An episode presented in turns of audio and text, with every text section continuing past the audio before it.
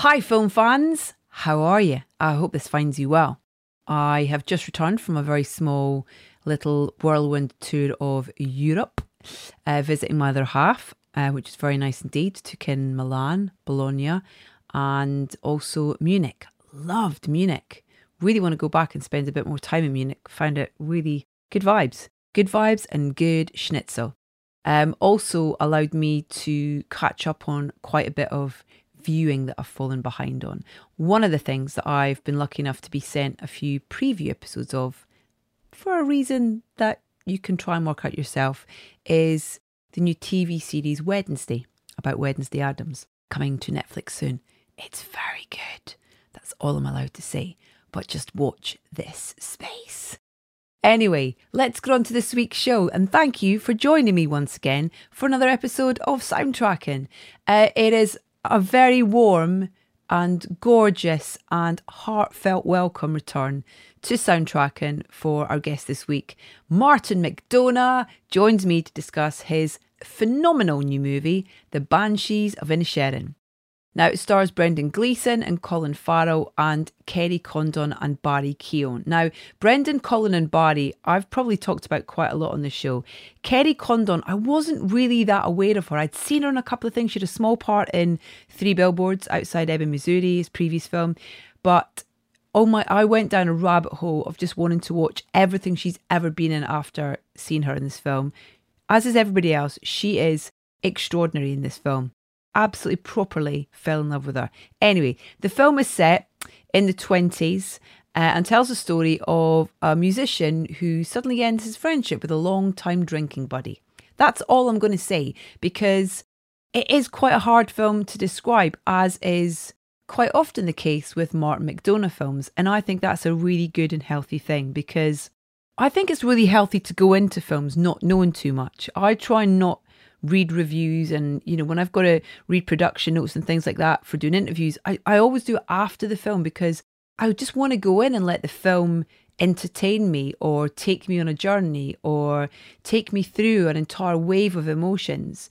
So with this film i don't really want to tell you too much about it apart from it is martin's beautifully crafted unique voice once again in filmmaking and the characters he writes the story that he creates with those characters' journey, the landscape, the colours, the texture, the music of the film, all of it, just for me, once again, makes this an absolutely brilliant film.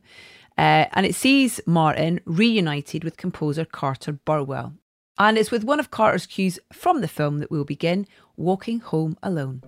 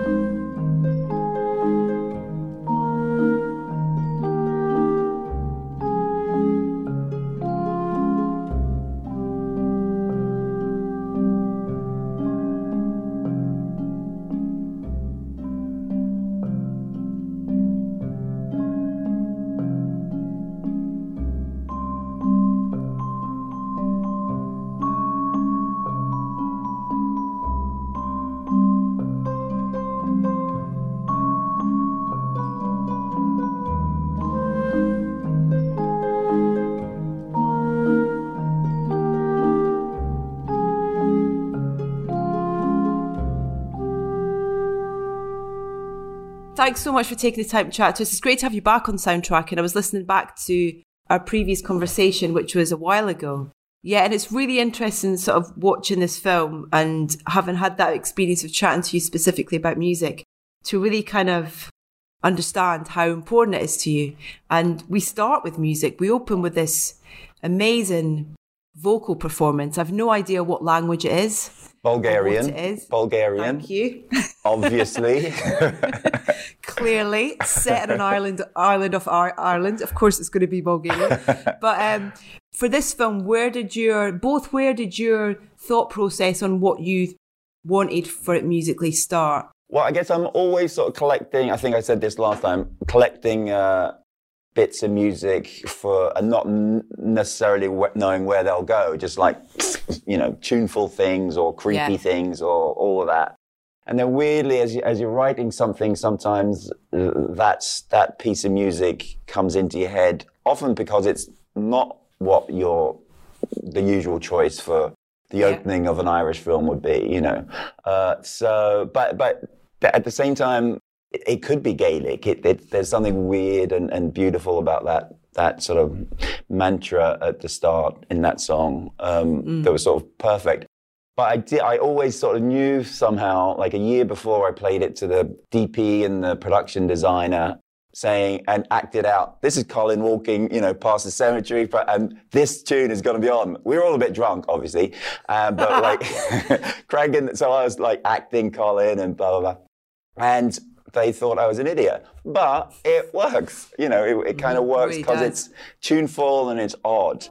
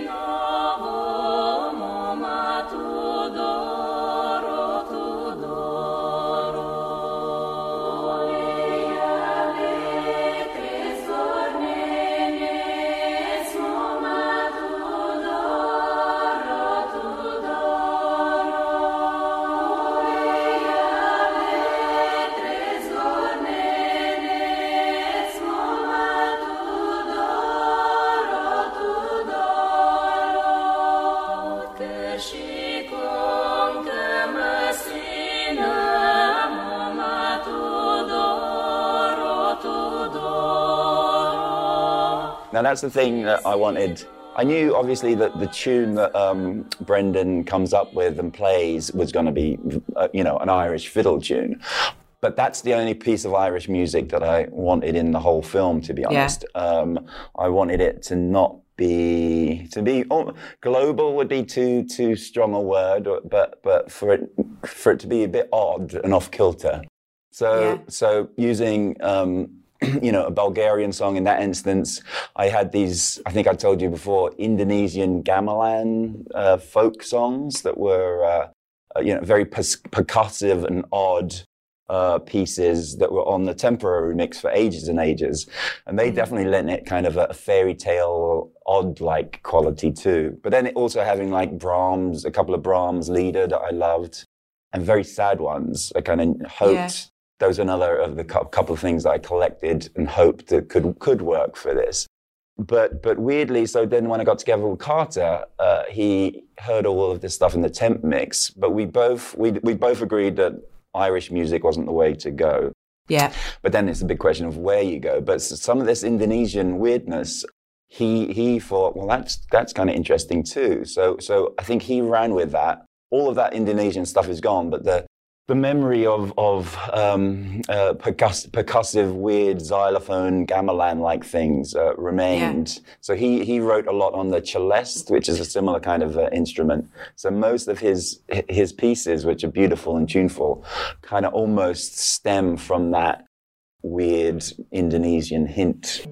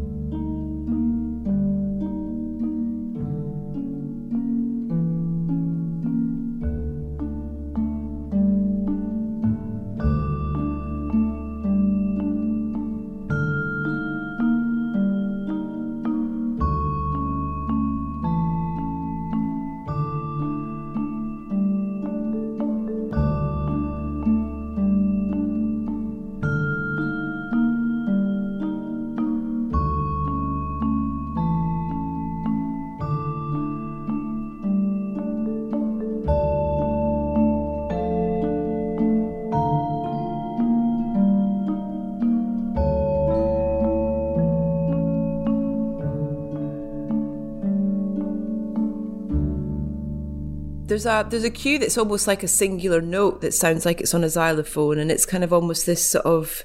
It reminded me of so many things actually. One being almost like a you know like the, a church bell chime, that kind of that sort of repetitive pattern, almost sort of a thing. Yeah. But it's it's amazing how emotive something so simple can really really be, and how kind of it really cuts through. Yeah, yeah, and it's almost childlike too. I think the glockenspiel or, or xylophones have that uh, innocence to them, and the story has that innocence too, but also a creepiness, I suppose, and, Yeah. and, and xylophones have that.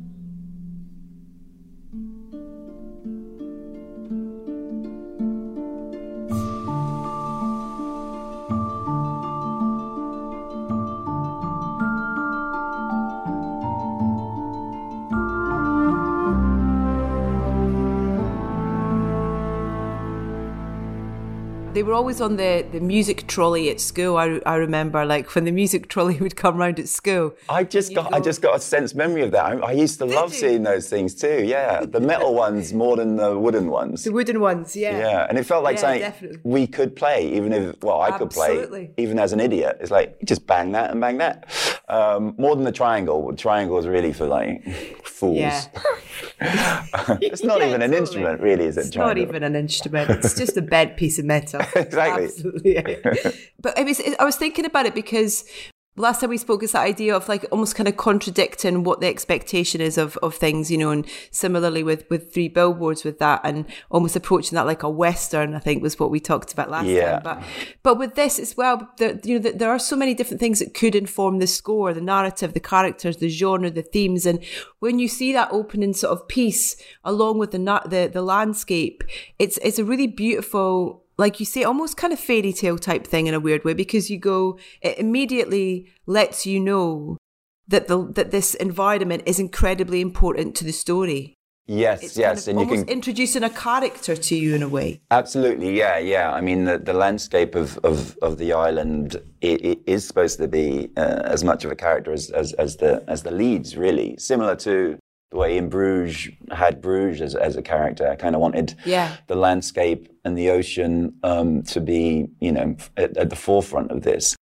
But I think having time, and, and weirdly, not having titles at the start allows you to to just look at that, listen to the song, and see see the landscape. I always find if there's a title, you, you don't really concentrate on the image at, at the start of a film. So that's part of it. But then it ma- makes you really listen to the song, or at least to the tune of it. Definitely not the words, because I don't know what the hell they're, they're singing. Although I know it's called uh, Theodora is Sleeping, and I think there's a, just a repetition of that through, which doesn't really help tell us anything about the film, but is is is We'll find it though. That's the good thing. Helps us find it. weirdly. So I, I I had this on the temp score, and I played it for for Carter, and he knew it. He knew it from like Whoa. 20 years ago. He knew it from singing in the choir like 20 years ago. And he weirdly kind of said, "But that's Bulgarian. How are you going to have a Bulgarian thing?" Like very few people have said, "Oh, I remember that Bulgarian song." um, but but Carter was so I had to. There was a little convincing to go on to to to have Bulgarian lyrics at the start of an Irish film, but um, we got there.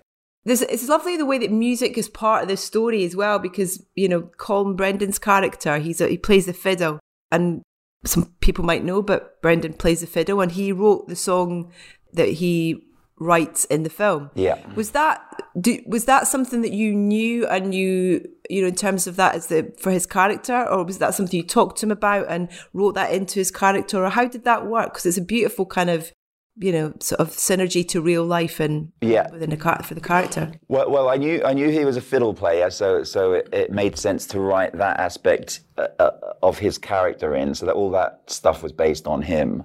But but the tune itself, I think Brendan a year before we started said, uh, "Will you let me have a go at it, or let me have a try?" And I got worried. And uh, did you? Were you like, oh? Well, no, I thought it was a great awkward. idea, but I, I, a great idea. But I, one, I didn't want to step on Carter's toes either, and two, I thought it was a great idea, but I was worried if it came out rubbish, how you'd tell your lead actor uh, it's it's shit. Uh, Thanks, but yeah. So I did say to him, and, and it's almost the same thing. I said it's going to be may the best man win. You know, if you come up with something that's really good, I'm going to have to break it to Carter. If it's the, if Carter wins, I'm going to have to break it to you. And they both agreed on that, and they were both cool with it. I think Carter was cool with it's it. Like a musical standoff. It's brilliant. Yeah, kind of. Yeah, almost like fiddles the, the at films. dawn. Yeah. Um, so and then like he uh, Brendan Brendan sent it through about three months later, and you're you know you're hoping you're dreading that it's, it's going to be bad. Obviously, you're hoping, but it was so beautiful, you know, and it was so exactly what his character would come up with, and that's yeah. the thing too. It, it's it's so he, he he had that permission obviously to to to come up with it, but that in the doing of it is getting into his character. He is coming up with that yeah. tune. And so when he plays it through, and it's a beautiful tune, and, and Carter was completely cool with it once he heard it. Um, it every time he plays it, you know, when we're shooting, it's his tune. It's it's it is yeah. from him. And and so when he there's a scene in it where he says, uh, "This morning I came up with this tune," and you know, technically he did. So all that helps inform character, I think, and and uh, and the playing of it, you know, yeah. and and even Colin Farrell's reaction to it meanly, he says, uh, "It's a shite tune anyway. I wouldn't, I wouldn't go with it." Um, Which is probably what Colin would say in real life anyway. So it's kind of, you know. I don't think so. I think he loves Brendan too much. That even if it was yeah. bad tune, I think he'd say the opposite. Um, but but yeah, I, I love that. It could have all gone wrong, but it all went went right. And and and like you know, Brendan now will have this you know this tune he come up came up it's with lovely. for his character for, forever, which is lovely. It's funny because I, I, I did want to ask you whether you felt like it helped him in that kind of prep for Colin's character, and because it's because the arts and creativity and expression are are in his decision making process as this character in this film. You know, we see this his his house and when Pádraic goes in and, and all these artifacts and things that are around the house that are that are it's like stepping into a museum yeah. you know kind of, of of kind of tribal artifacts from all over the world and this gramophone it's playing a tune and stuff and it's it's a it is like stepping into a cultural museum yeah know, very yeah. different to where we are yeah and so it feels like that i wondered if it had informed him and kind of helped him in terms of what his character's seeking or desperate to be inspired by or surrounded by? Yeah, well, obviously he, he, he informed the tune, and we had big discussions about how his the interior of his house would be. Um, I kind of liked the idea, and I didn't know why, of these Japanese masks, these Noh theater masks hanging on the wall. Kind of, kind of mm. like a throwback or a reference to movies like Onibaba, where there's these creepy, creepy uh, skull masks uh, in it. But then you kind of have to, John, you can't have something in 1923 Ireland that's, that's ridiculous and, and mm. completely mm. out of place, even though you know the image of it will be kind of heightened and, and weird.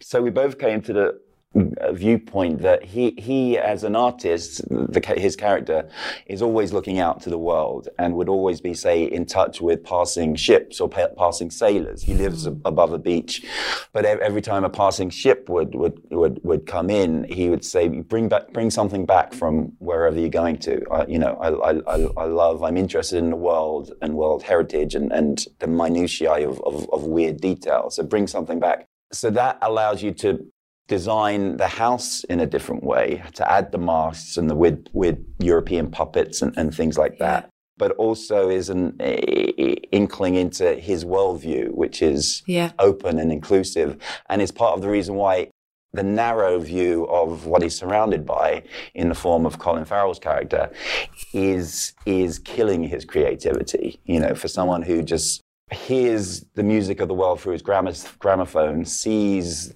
the outside world through these masks and these puppets, you can see that he's there's a reason why he has to cut off. In if you're you know looking at the story from his side, there's a reason why he has to cut off uh, negativity or, or, a lack of world openness from the people around him, and that's how the story yeah. starts, I guess. What about the what is it that's playing on the gramophone?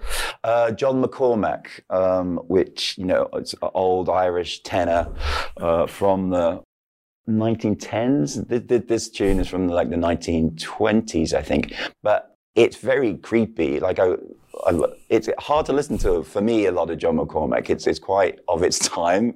In its mm-hmm. is the best thing I, I feel about it. but but there, there, there are a couple of the the one we hear is a very kind of creepy one. So you've got the crackliness of the old 78s and the creepiness of this tune, which is uh, it's a very very strange lyrically too. Mm. Uh, but that it, it, we hear it in a scene where Colin Farrell's character knocks on the door and enters the house. And we kind of said he probably hasn't ever, been allowed into the house before. So he, for the first time, is seeing these weird masks. And even the, the paint on the wall is bright yellow, like a Van Gogh or something. And hearing this creepy, weird uh, song on the, on the gramophone, it kind of almost sets him on edge. It's like, who is this mm. man? Uh, and we Thought should we should feel that too. And um, yeah, but John, John McCormack's voice was was sort of perfect for it, and perfect that he's Irish too. Yeah. Because again, as much as I didn't want any Irish, you know, music over the score, it's kind of cool to have a strange Irish voice from the time uh, echo through the years.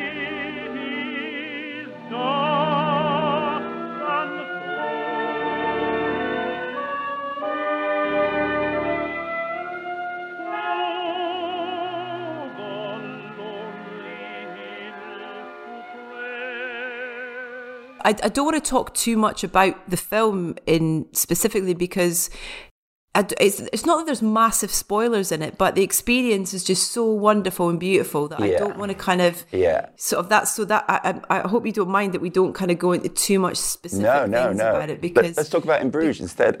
no, no, I've still got a few more things I want to talk ah, about because damn. Thank you for that. No, spoilers. Oh. Spoilers are, is a big thing for me. So thanks for not. yeah, no, I just it, and it's also that thing. It's like you know, I I kind of really try not read anything about films before I go and see them because yeah. I hate being told what I what they think I should think or feel about something. I yeah. need to do that for myself. And yeah. So that's kind of why. Well, that's we always try. I, I, even get involved in in uh, in the trailer because I, I, hate trailers that show too much, and it's a mm. fine balance because because even for this one, we probably give away too much in the trailer.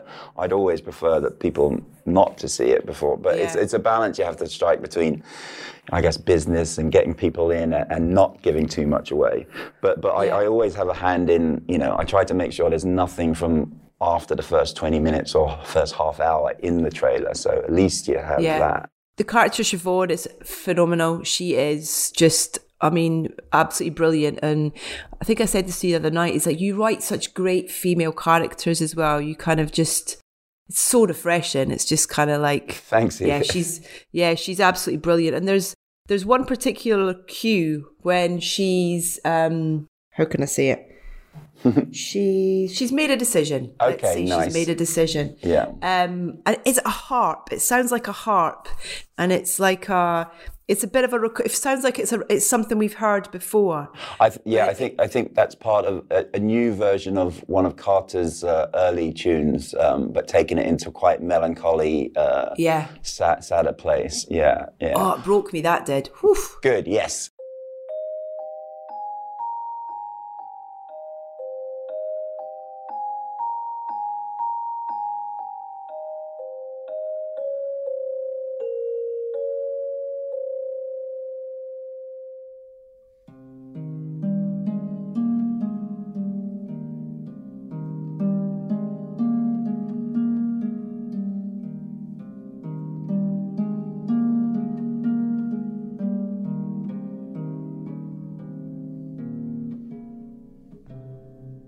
Um, well, oh, Kerry, wow. who plays Siobhan, Kerry Condon, is is so great. I'd worked with her like 20 years ago on. She was in the very first Lieutenant of Inishmore on stage, so I've known how brilliant she she is since she was like 17 years old. We we did three plays together, and she had a small part in uh, Three Billboards. She works in the office and gets punched in the face. Sorry, Kerry, um, but uh, less of that in this film. Spoilers.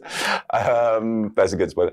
But uh, but but it, it's kind of cool to have known how great an actress is for like ages and to to be given room to allow her to show exactly how brilliant she is and and Oh. she just knocked it out of the park so i'm so so happy for her and and she's she's just amazing Yeah, i think I, I think everyone given- will know her name after this Absolutely, yeah, that's exactly. I went down a total sort of wormhole of trying to watch everything that she's ever been in after seeing her in this because I was just like, why have I not? She looked really familiar, and I was like, I have, but it's kind of like, oh, I need, I need to kind of watch because she is so great in this film, as is Barry Keoghan. I mean, just in terms of you know, talk about a a young talent who can, oh, just. I mean, just kind of floor you with everything he's done. I think, however small that role can be, or however he's always sort of big that m- can- yeah Oh mesmerizing he's so Yeah. photogenic and but he's terrifying as well. Yeah, yeah. He's played a lot of psychos. He was so good in uh, Killing of a Sacred Deer with Colin, I Oh, yeah. remember. But it, it, in it, so I knew, I, I didn't really know him. I mean, I knew his work from before this, but I, I only spoke to him about it like a year before. But I wrote this for him too. And knowing, I guess, that he'd be open to being because he's a very sensitive soul in this. You know, he, he's he's almost the he see he seems like the dimmest character around, but he actually sort of sees more about what's going on than anyone else. And he's got all these hopes and dreams in him, um, but he's you know a, a sort of wounded character too. But I, but knowing Barry a little bit, I knew he had access to that gentleness and that um, sensitivity to being completely vulnerable. You know, it's Yeah. it's, it's kind of heartbreaking. that, Again, spoiler wise, but there's that scene to, at the lake towards the end that even watching it now, like, just breaks my heart. Um, Yeah. When he's with Siobhan. So. Um, yeah, no, I, I, I love I love Barry and uh, hope to do mo- lots more with him too. Great. I was heartbroken to discover that the pub wasn't real. I was Um, ready yeah. to book my holidays and go and visit it. It's a pretty and have nice, a wee yeah. pint of Guinness. um, it was yeah we built that on sort of the perfect most picturesque picturesque uh, piece of road we could find on Achill Island that is but when when you do that you, you part of the whole Irish heritage thing is you have to put the place back to exactly how it looked uh, before you came so we've done that but um, yeah it's a it's a loss um, I think Irish Heritage might be rebuilding it to attract more tourism. Well, I think it might be an idea because Pádraic's house, Pádraic's house on Inishmore, uh, Collins Farrell house, we had to do the same thing. It's a completely built set. You know, it looks looks real. This old stone house. But uh, we will be built it so we could look from inside out. You know, we could look through the doorways and see the whole landscape of, of Inishmore. Uh, and there's that shot at the start where we rise up and see the whole island behind it. But again, that's gone. That's that's that had to literally. You can't even bring anything to build it that isn't local, that isn't, you know, you can't just stick some cement down and build a house and take it away. It, it has to be uh, in Wow. to do with the ecosystem of the island. So, so that's completely gone, and even the field is completely back to how it was. Uh, well, that's what they've told me. Next year, you see an advert for it.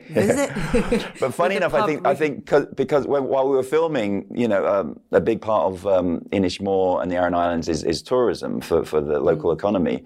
Part of so they would take the the tourists, often American tourists, to all of the usual hotspots. But while filming, they would take them up to our Pádraic's house, take their photos.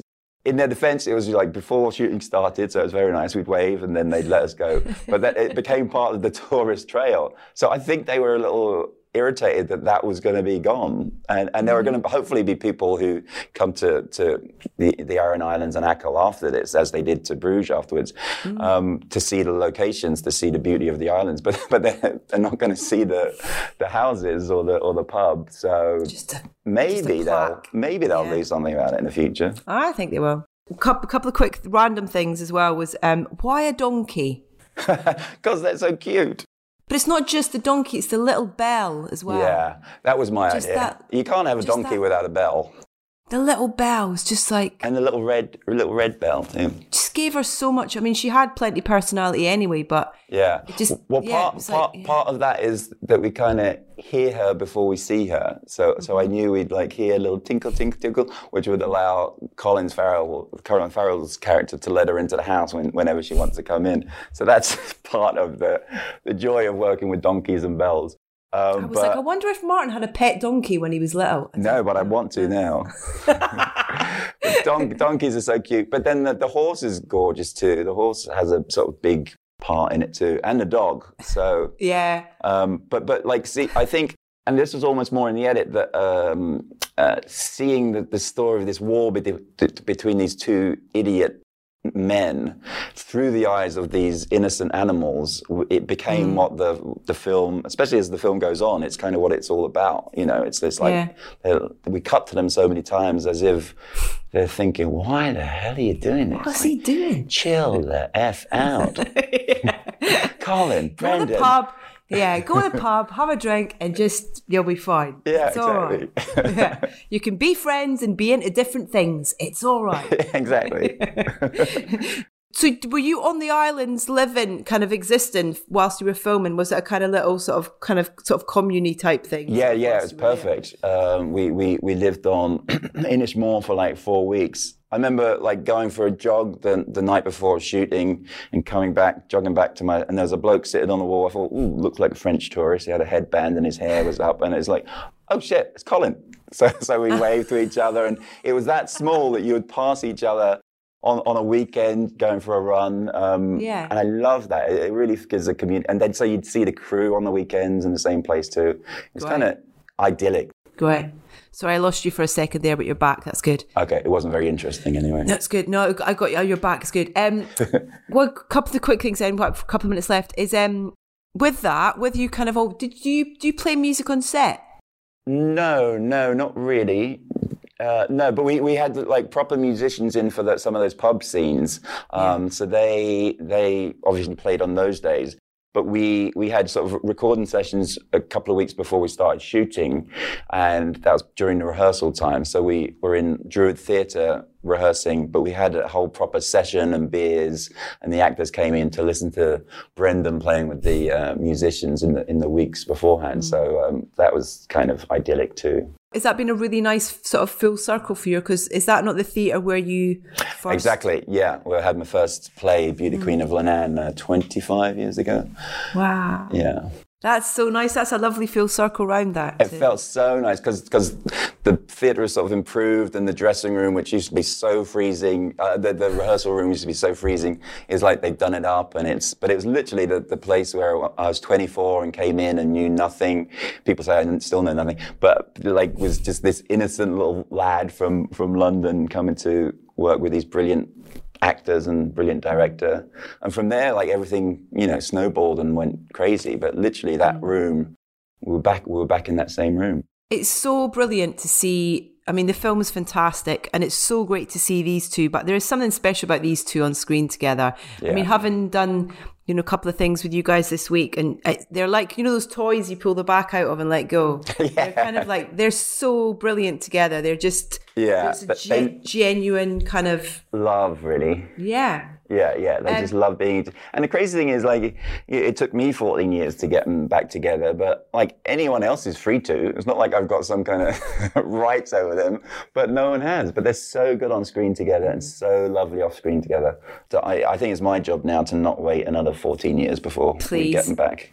Please. But did you feel under not pressure, but because In Bruges was such a great film and it's it continues to just have this Life, brilliant yeah. following and life and celebration of it. And you know, and, and part of that is down to them and, and their chemistry and Yeah. stuff. Of kind of having that, you know, was that in the back of your mind in terms of Don't screw it up. trying no, not don't screw it up, but kind of it's Well, got to be different or it's got to be You know what yeah. Yeah, but Don't Screw It Up was what you know. There, there is so much goodwill towards In Bruges, and you know, all three of us have people come up to us, you know, every every couple of months, or for me, you know. And it's one of those films where you, you had to sort of discover it yourself. It had that cultish kind of reputation, and and so people who, who who like it really really like it as if it's theirs, which is beautiful. But we so we did it was like I wasn't being facetious. You don't want to screw with that. You don't want to let people down who love that and are coming to see this. At the same time, you don't want to um, just repeat the exercise or, Yeah. or, or, or use up that goodwill towards them and, and, and us as a team. So so to do something at least equally as good, but kind of different and sadder and, and, and odder was was what we hoped we'd be able to achieve, and I, I think we have. Yeah, you absolutely have. Um, I also, you're definitely going to be up picking up various kind of, you know, medium-sized metal trophies over the next sort of few months. That was one of my happiest jinx it. moments, actually. Sorry, What? one of my. I'll go back then instead of going forward. But one of my favorite ever moments was BAFTAs for three billboards, and I have to thank you actually because I think it was the third time you came in the room after you'd picked up with the whole gang Yeah. you know all your all your kind of behind the scenes team and and but then Sam and Frances came in you dragged her in made sure she came in because she didn't come in when she got the actress Yep. and she answered you encouraged her to answer one of my questions and Yeah. thank you because that was a lifetime bucket list thing to do as I feel like I've interviewed her but you know one question is enough Yeah, you should have got a lifetime achievement award for getting Frances to answer a question. she, I, I love Frances. I love that she's so. She just refuses. She just refuses to entertain. You know, selling herself or or. Uh, I mean, she's gorgeous and lovely, but she hates me saying that about her. She always wants to put across this dark, dangerous, angry edge. Um, but yeah, I'm glad I was able to help with, with Thank that. you, um, and thank you for this brilliant film. It, it's just, it's just absolutely glorious, and it's brilliant to chat to you. Thanks so much, Martin. Thanks, Edith. Great to see you again.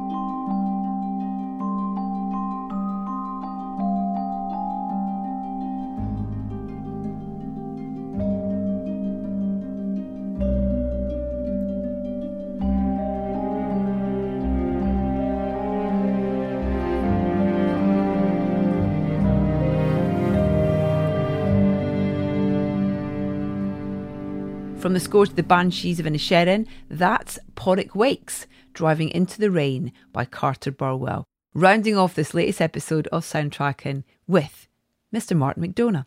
Now, before I tell you what's coming up next week, a little word from our friends at Vintage Cash Cow. Now, as you've heard me say already on this show, I love a cozy, clean home, especially heading into winter, decluttering, all that kind of stuff. And that's usually a pretty stressful task. Nothing better than sticking on some music and just getting in there, clearing out those cupboards, giving most of those drawers and nooks and crannies out of the light of day.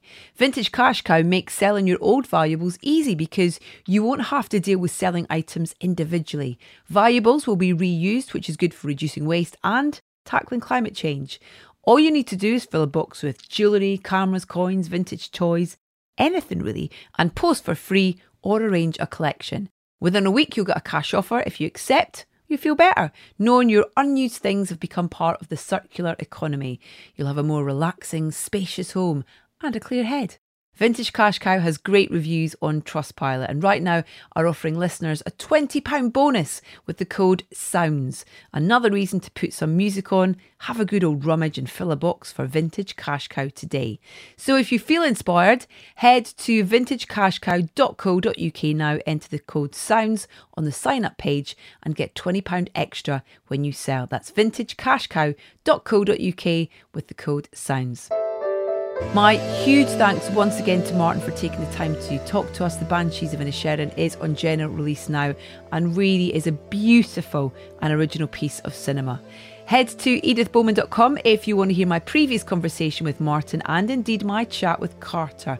Follow us on Facebook, Instagram, and Twitter. We are at Soundtracking UK. And please do keep spreading the word about us among your friends if you like what you hear. You do not understand how much we appreciate it and how much we rely on it. Thanks in advance. Next up, there's never been a better time really to celebrate the music that has gone across 60 years of James Bond, particularly as we've bid farewell to Daniel Craig.